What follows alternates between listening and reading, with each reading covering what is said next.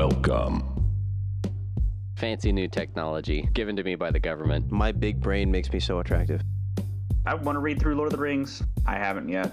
I, I feel kind of ashamed. Thanks for stopping by. I just heard Caleb flailing around with his tongue. Do this or I'll kill you. It's like you were gonna kill me anyway. You're an executioner. To see Brian has ascended. He is a god. what's up. They would say, "Oh, you think you're cute? Well, I think this bullet's also pretty cute." Pow! in Brian's attic. Or do we need to whip ourselves and cry? Hey, Bobby, step up! Boom! Bobby's head falls on the floor. You can really download it. You can really download it. you can really download it.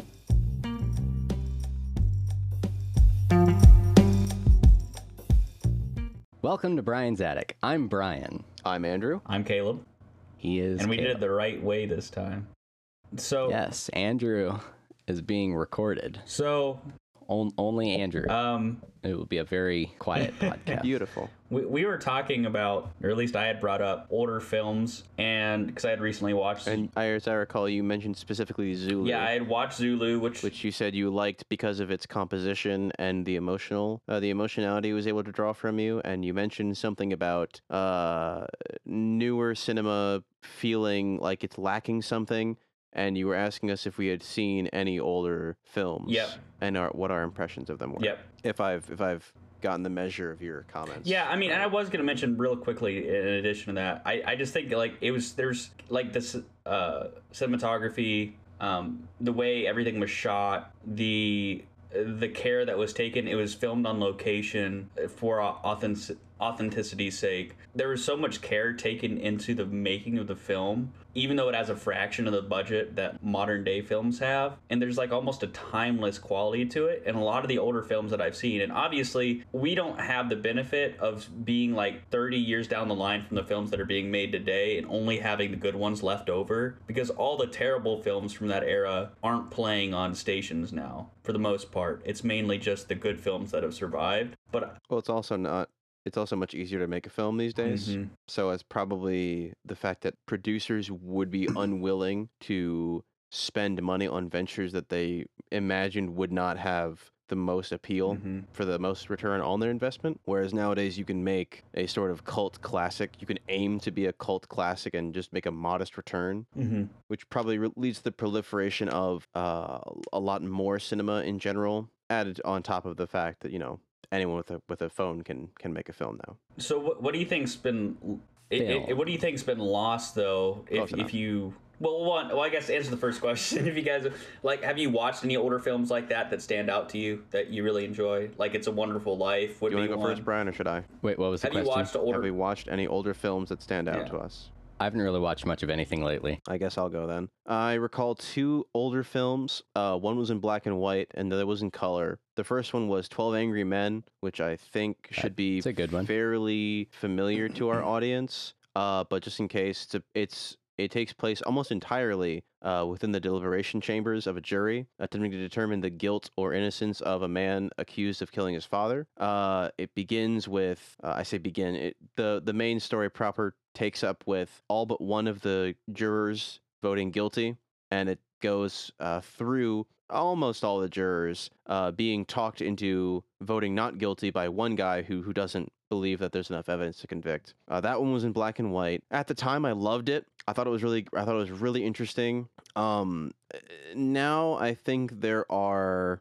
Uh, I'd I'd have to go see it again because it's been like maybe 15 years since I've seen that. So, so you haven't exactly seen this Yeah. recently. No, no, no, no, no, not at all, not at all, no. But I do, I do remember liking it. I, I I'd have to go back and watch it again uh, to give you a more detailed review. But I, I couldn't help but feel like some of the writing was a little facile. I guess. There are definitely problems with the legal process represented in that movie, which was originally a stage play. I was actually thinking of like his arguments for trying to convince people. Kind of feel like You mean the of an- actual character yeah, and his yeah, ability like, to do that? They feel Well- more like emotional appeals. They are. They are. Wh- Uh, which which which which doesn't really uh strike me as particularly impressive if he's talking if he's trying to to establish objective legal innocence or guilt like he he, he you could effectively just remove the law and just make it about convincing people who have like and there is no law it's just like eh should we kick this guy off the island or not and then Mhm. have him make these emotional appeals I think but when it becomes a, a back a back courtroom scene i feel like we should be paying attention more to you know what's the what are the potential possibilities I think part of the point of the movie is that it's showing how people's prejudice and their own uh, what people are bringing into a verdict like that. I- I- and it's not necessarily talking about uh, a court case specifically in this movie. It, it's really individuals and your perception of them Yeah, and how much it, it, it depends on whether you're going to focus on the negative aspects or the positive aspects of other people. Yeah, the the the whole idea of it being a court case is like backdrop for the story that that that, wa- that that's being told. I think I, you could argue that that's just to show the stakes. Yeah, that's what I mean by by by, uh, by backdrop. I, That's just Right. the I was going to mention I- I've seen Right. a lot of court.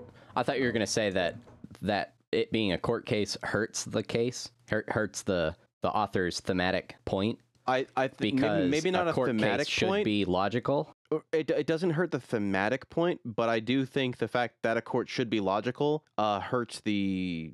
I, th- I think the theme exists outside of the backdrop, but the backdrop is an unfortunate choice, in my opinion. Um, if you had made it more just like a council of people in their village, maybe it would it would seem less jarring. mm.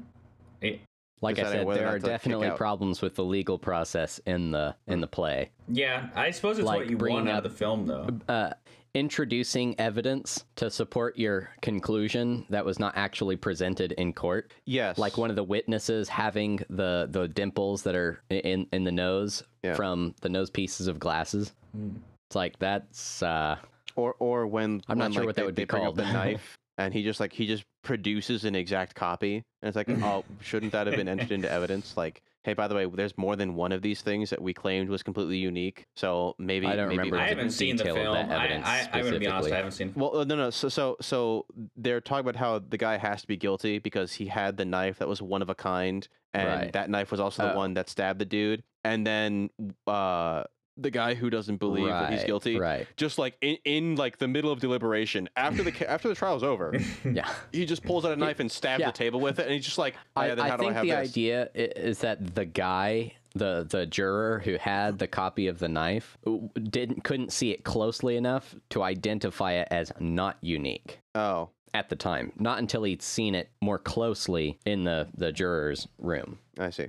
So, what was the other? Well, that was the that was the the black and white film. Uh, The other film, which I had seen more recently, maybe like three years ago or so, was The Magnificent Seven. Hmm. which was about like seven cowboys in the U.S. Southwest protecting this. Uh, or it it was somewhere in like the the southwestern part of North North America, like protecting this uh this town from like banditos or whatever. Based off of Seven Samurai, right? Or Seven Samurai? Yeah, it was based. Yeah, it was based off of. It was just adapted from that. Uh, did you now now with these films, you know, even though they had their issues, did you? I guess what I, I could say is, did you? Did they seem like they are more rich than maybe modern cinema you've seen? Or I mean, what's kind of your take on that?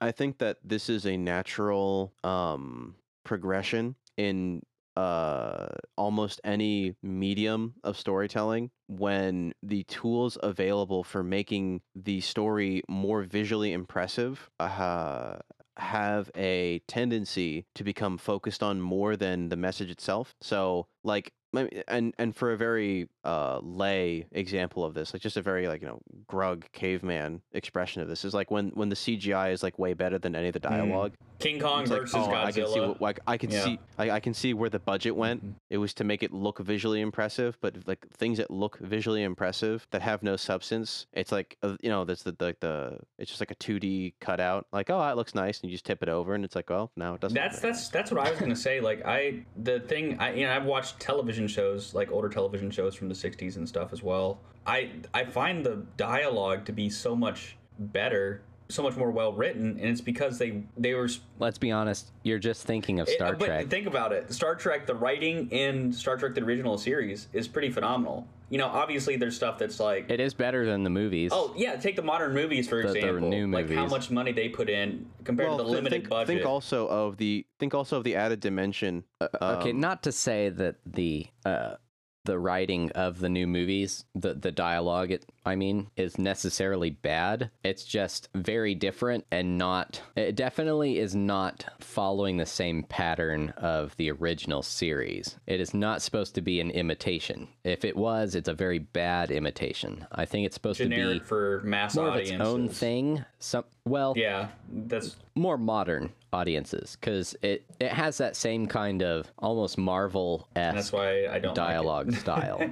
Uh, I mean, I guess what I would say is, um, which is fitting for Marvel, but I maybe not actually Star have Trek. found that low budget sci-fi shows have way better dialogue. That's just it, it- there's a natural curve. You look at Stargate SG One; it was about a million dollars per episode, which to you know sounds like a lot, but it really isn't because when you look at the Mandalorian's budget, for example, fifteen million dollars per episode. Now, I'm not saying the Mandalorian has terrible writing. I mean, it's it's an okay show, but it never made me feel anything like any really, really, really strong emotions. And so, I guess what I'm hang on a second. Hang on a second. The Mandalorian is derivative, not because of its its theme or subject matter, but because of the universe. It is derived from the Star Wars universe. There are things it has to be in accordance with, and it can't make stuff up as it goes. It doesn't have complete creative control and freedom, the same way that the makers of Stargate SG One, uh, and and the and Star Trek did. Yeah, no, I understand. It's because it's nested within an expanded universe, and that's the problem with a lot of modern yeah so, films. so think of how that series. think of how that would affect like the stargate the, the star trek films they have to deal with the fact that they can't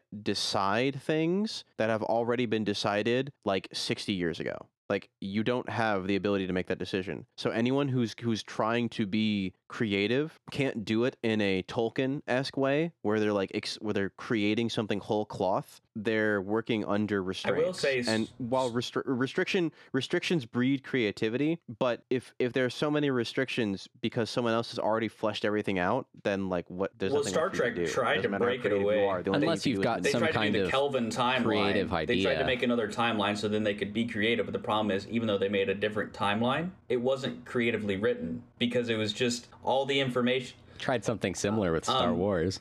And And, and, and, and why do you think that is? Partially because there's so much of a, a focus on, uh, I mean, with, with better cameras that pick up more, you can have uh, better choreo- choreography that gets that gets noticed. So a lot of it is on the, the lightsaber fight scenes. A lot of it would be on the force powers and the lightning and the whatever. And like that just that goes to the core of show don't tell, or or rather show flashy things that everyone can immediately appreciate in like a 30 second trailer I, I but like a a, sub, a subtler scene between Mos Eisley or whatever her name was, Wiz, or Moss- M- Mos Mos Eisley is a place. Yeah. Who who is the lady? Maz Katan, Which one? Mo- Mos Katan. Mos Kan- Maz Kanata? Kanata. Mos Ka- yeah, her. The, the lady with like the sunken in tiny eyes. It looks like she looks Yeah. like she's from Pan Pan's Labyrinth. Uh, She looks like That's what she Yeah. looks like. Maz Kanata, like and like Rey or something that have like an actual subtle scene that might have been like good for establishing something. Like you can't put that in a trailer and and have people understand it. And that's why. And and even even in the movie, you can't put that in the movie and like have people care about it. And that that and you know how I know? It's because that was when they played that one lick from like the original movie. Now I do know Mm-hmm. that's copyrighted. Whatever, dude. Like, like, like, like, it'll be able to pick that up. Anyway, I remember when I was watching the movie for the first time in like 2015, and I was going in with like ex- expectations and hope, like this is gonna be hope. great. I heard that, and I got chills, and I was like, whoa! Like, I was like, this is great. They're honoring the original spirit of the movie, and then like they played it maybe like three or four more times within the next 20 minutes, and I realized this was a soulless, ca- soulless cash grab, and ev- all of my all of my expectations, all of the goodwill immediately evaporated. I was like, these people suck, and th- th- th- this this kind of became Andrew hates Star Wars. the movie th- starting to shrink up and basically, my, my heart my heart sank and my anger flared. But basically, the point I'm trying to make is, even they understand that the people who are watching this stuff don't care about subtle scenes that have rich dialogue. They're trying to please the people who want to see the He- lightsabers. Here's here's what I want to how I want to loop it back in though to the conversation if I could. I I I think that moviegoers, generally speaking, were perceived as more intelligent back in the day because the Oh, yes, the yes. dialogue, like you know, was obviously they didn't have CGI fest because they didn't have the ability to make CG fights look nearly as good as they were now. So even if you're talking. Uh, or, and there wasn't a lot of material that people were falling back on to try to do nostalgia grabs like they're doing with Star Wars. And so I guess what I'm saying is what I'm finding myself more appreciating now, especially when I go back and watch older cinema, is the fact that back in the day they treated audiences as if they were intelligent. And there still is films that do that, and there still is TV shows that do that, but not the mainstream ones. But like we're talking back in the day, there were some mainstream movies that were created that were extremely popular and box office hits that were well written, um, original, um, that were creative, and I just it, it saddens me that the majority of like the mainstream films are like you're talking about nowadays. For example, the new Star Wars films, derivative cash grabs, going after nostalgia. They're not films that were created to tell a coherent story with good dialogue and interesting characters and uh, and, and they, they're not challenging. You're not challenged at all when you go see the new Star Wars films. There's nothing that like grips you. There's nothing that like you know makes you think. Um, I was gonna bring up But they killed Chewbacca. not Not?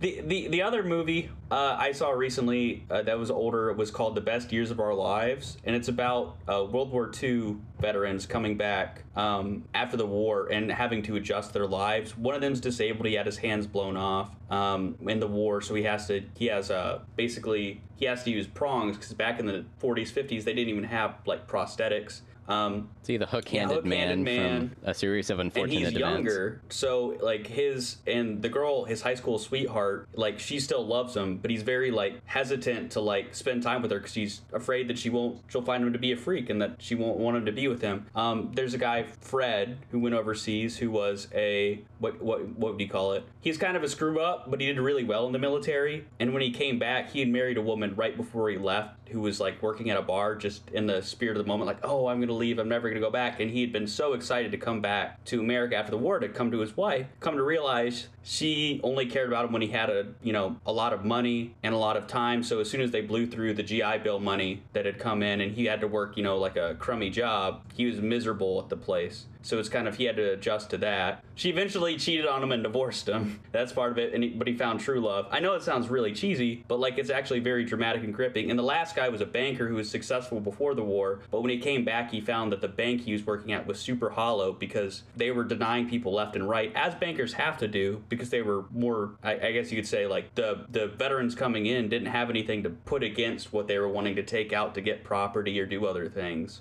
And so he was conflicted because he's like, oh, so we're just never going to support anybody. So I'm at this job, this job where like pretty much my job is to evaluate people and be like, hey, you're not worth taking a risk on. And so he kind of had a crisis as far as his career. But it's about these three guys' stories and how they weave together and how they figure things out. And it was like, it made me feel something. It made me think about things. It made me think about like that we stand on the shoulders of giants just thinking about the previous generations and what they went through with war and what they left behind and how they had to readjust like it just took me to another era another time and it's like most modern films I've seen have, do not do that. And I'm sorry if that's kind of a rant to just and I was describing the movie. What movie it's was called this? The Best Years of Our Lives. Uh, it was And how old is it? 1946. So it came out right after the war. Okay, so it is an older Yeah. movie. I wasn't sure if you were saying it was a mo- more modern movie that was an exception. No, no, no. It's an older film. or an older movie that exemplifies yeah, it exemplifies what. I'm talking about. It's like, and I would never want to. I don't normally care about like if there's a modern love story that came out or a movie that talks about people coming back from the war. It would not be nearly as well written as this one is.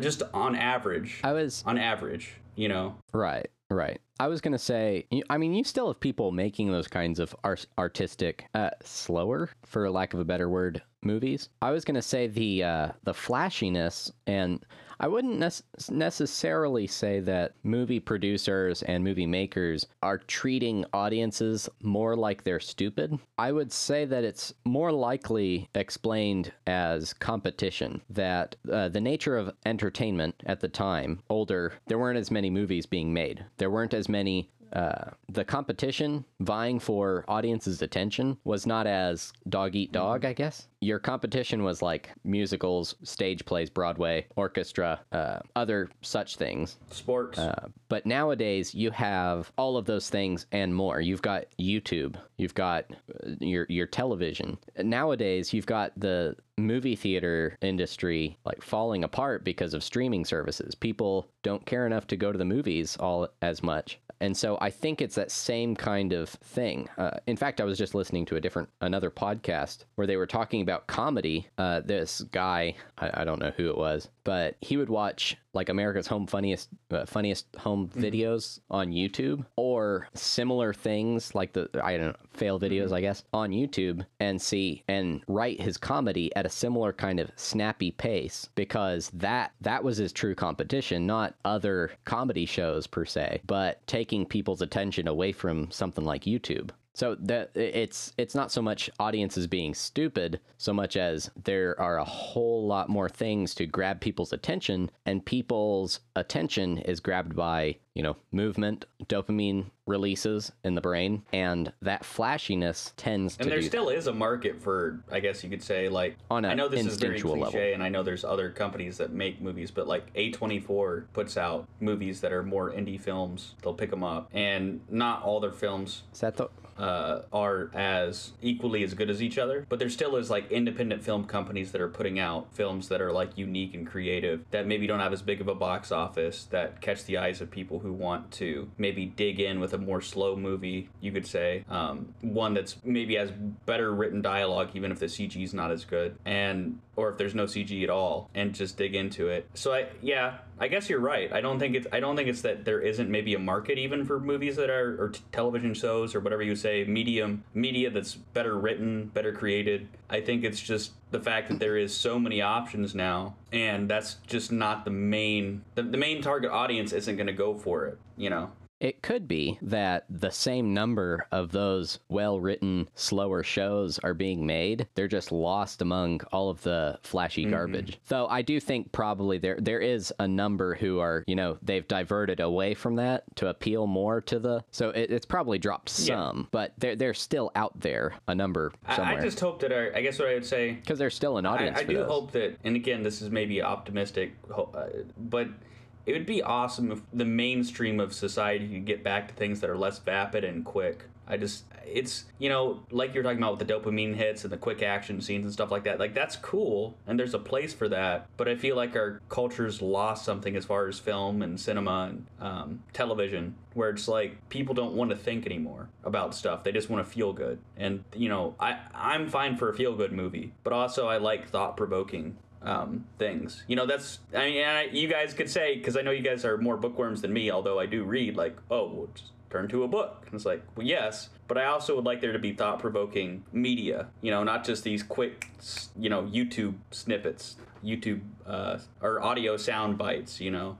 I- I'd like people to start thinking more about things and slowing down. All right, and to wrap us up, what is one movie that you think is good, a good suggestion for people to watch? Caleb, you go first. I'd say Zulu. If you're I- it, like, I mean, just and again, that comes to mind because I just saw it. But it's one of the if you're really interested in military history, if you're interested in seeing camaraderie be built between people and people standing up in the face of innumerable odds, check out Zulu. It's it's a very well crafted, well put together film, and it just you don't see a lot of movies about people having honor or valor necessarily anymore. Or if you do, it's kind of like it it's, it's it doesn't like it doesn't represent like a truly honorable person well. But that film is just amazing. So I'd say check out Zulu. You can watch it for free online right now, actually, with ads, because I think it's on Peacock. But that's where I watched it, so that's what I would recommend. I recommend you watch Lord of the Rings, the Peter Jackson films. Extended cut, Yeah, it should be pretty self-evident why. extended cut. Uh, sure, why not? Maybe wa- maybe start with the theatrical cut Yeah, start with that. because that would probably make a better movie, more objectively or maybe subjectively speaking. It does make a better movie. I, I yes. guess the the extended cuts will challenge your attention span. There you go.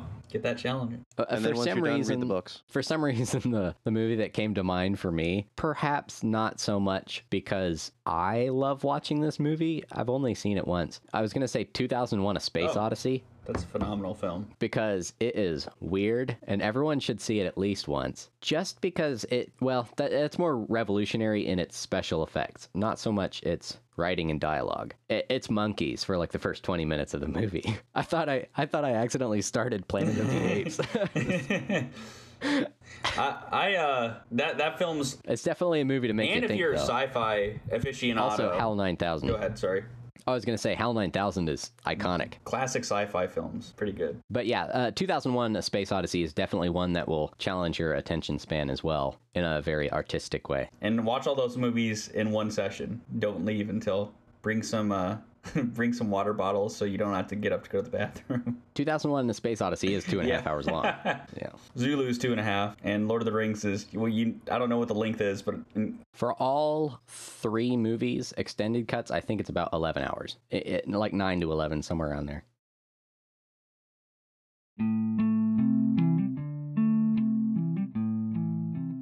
Thank you for listening to this episode of Brian's Attic. And of course, a special thank you to our Patreon supporters. If you would like to support Brian's Attic, head over to patreon.com slash Brian's Attic, or use the link in the description.